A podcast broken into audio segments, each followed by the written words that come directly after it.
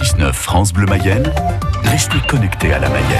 Et aujourd'hui, on poursuit notre série spéciale fin d'année. Les pépites de l'actu 2021 revient tous les jours cette semaine sur les meilleurs moments de l'année en Mayenne. Et ce matin, retour sur l'actualité sportive dans notre département Gilles Damingui. Oui, une année marquée par les Jeux Olympiques et Paralympiques à Tokyo, au Japon. Le marcheur Gabriel Bordier est l'un des représentants mayennais. Le Berthevinois termine 24e du 20 km et l'interne en médecine préfère retenir un autre moment de la saison. Sportivement, je retiendrai euh, la Coupe d'Europe euh, au printemps, République tchèque, où j'ai rebat mon, mon record personnel sur 20 km marche et chercher une sixième place européenne. C'est quelque chose qui m'a bien marqué, qui m'a motivé euh, à poursuivre ma saison, qui m'a motivé à m'entraîner pour les Jeux et qui va me motiver à aller chercher des, des plus belles places et, et, pourquoi pas des podiums dans les années à venir, que ce soit au niveau européen ou mondial. C'est mon sportivement mon meilleur souvenir cette année, je dirais. Fin août, en pleine nuit, heure française, le pistard François Pervy décroche le bronze sur l'épreuve du kilomètre en tandem avec Raphaël Beaugilet. Je retiendrai surtout, surtout quand on est sur le podium. À cause du Covid, les officiels n'avaient pas le droit de toucher aux médailles. Donc j'ai pris la médaille de mon collègue sur le plateau qui nous était présenté et je l'ai mis autour du cou. De, Raphaël. Et d'habitude, ça, voilà, c'est les officiels qui font ça.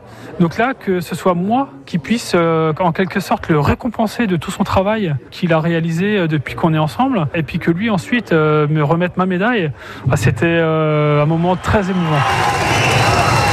Ambiance incroyable. Le 27 novembre dernier, premier gala de boxe à Espace Mayenne. Le Lavallois Jordi Weiss affronte Aitor Nieto. El Gitano s'impose et décroche deux ceintures mondiales. Cette 28e victoire pro restera longtemps gravée pour Jordi Weiss. La première fois que je boxe de, devant tant de personnes, et c'était incroyable. L'entrée, c'était magnifique. C'est ma plus belle entrée. J'ai savouré.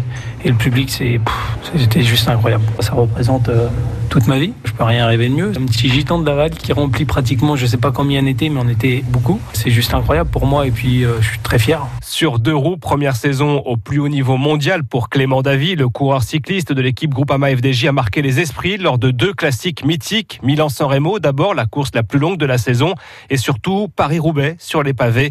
Un souvenir mémorable pour Clément Davy. Quand j'ai vu au bout de 200 bornes que j'étais toujours avec Van Der Poel, Wout Van Aert, il y avait la télé. Ouais, là, je, jamais j'aurais cru euh, ça euh, avant le départ. Et du coup, après, j'ai donné le meilleur de moi-même et ça m'a lâché peu de temps après, mais euh, c'est déjà un, un, bon palier de franchi. Quoi. Et puis, toujours en cyclisme, la 46e édition des boucles de la Mayenne s'est achevée par une victoire française au général, celle du champion de France Arnaud Desmar, le sprinter de l'équipe des frères Madio.